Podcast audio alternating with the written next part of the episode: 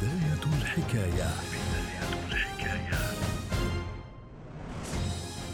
الثامن والعشرون من أكتوبر 1962 تنتهي أزمة الصواريخ في كوبا. ويرفع الزاعمان الأمريكي والسوفيتي أصابعهما عن زر إطلاق أسلحة نووية ضد بعضهما البعض. لكن هذه ليست بداية الحكاية.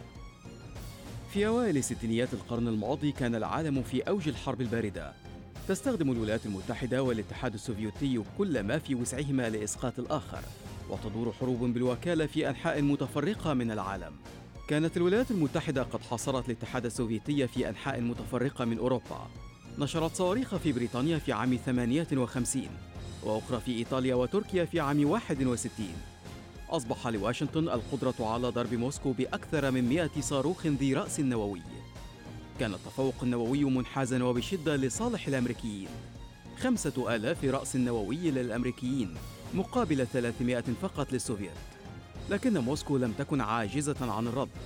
كان فيدل كاسترو قد استولى على الحكم في كوبا في عام 59 وحولها لنظام شيوعي ما أزعج الولايات المتحدة وجعلها تقرر الإطاحة به.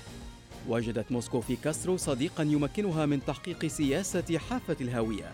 واتخذ الزعيم السوفيتي نيكيتا خروشوف قرارا بتهديد الولايات المتحدة من فنائها الخلفي معتبرا أن الأمريكيين سيضطرون لتجرع الكأس المرة وقبول وجود صواريخ نووية بالقرب من أرضهم. أطلق السوفيت عملية أنادير عملية فائقة السرية لنشر صواريخ نووية تمنع واشنطن من غزو كوبا وتمثل تهديدا نوويا للأمريكيين. وبغطاء مخابراتي هائل تم نشر قوة سوفيتية تقترب من خمسين ألف جندي ونحو 120 دبابة لتشغيل وحماية صواريخ نووية قادرة على ضرب معظم الأراضي الأمريكية. مثلت عملية أنادير إخفاقا كاملا للمخابرات الأمريكية والغربية التي فشلت في اكتشاف نقل كل هذا العدد من الجنود والعتاد. لكن ما أخفقت فيه المخابرات خلال تنفيذ العملية كشفته طائرات التجسس بعدها. كشفت طائرات التجسس الأمريكية وجود الصواريخ السوفيتية بعد أن نقلت لها المخابرات الألمانية معلومات من جاسوس روسي حول هذا الشأن. أعلن الرئيس جون كينيدي الأمر على شعبه، ونشرت الصحافة الأمريكية خريطة المدن الأمريكية التي سيتم استهدافها، ما جعل مئات الآلاف يهرعون من الجنوب باتجاه الشمال خوفا من الجحيم القادم. ساد الذعر النووي أمريكا.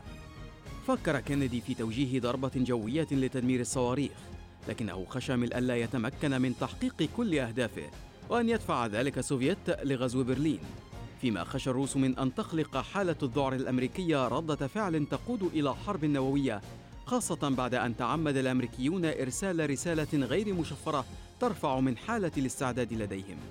وعلى مدى 13 يوما تتم اتصالات حثيثة بين الجانبين يتوصل خلالها أخيرا إلى تسوية. يسحب بمقتضاها الاتحاد السوفيتي الصواريخ من كوبا مقابل تعهد أمريكي بعدم غزو الجزيرة وقيام الولايات المتحدة لاحقا بسحب صواريخها من تركيا. وأخيرا في الثامن والعشرين من أكتوبر تنتهي أزمة الصواريخ.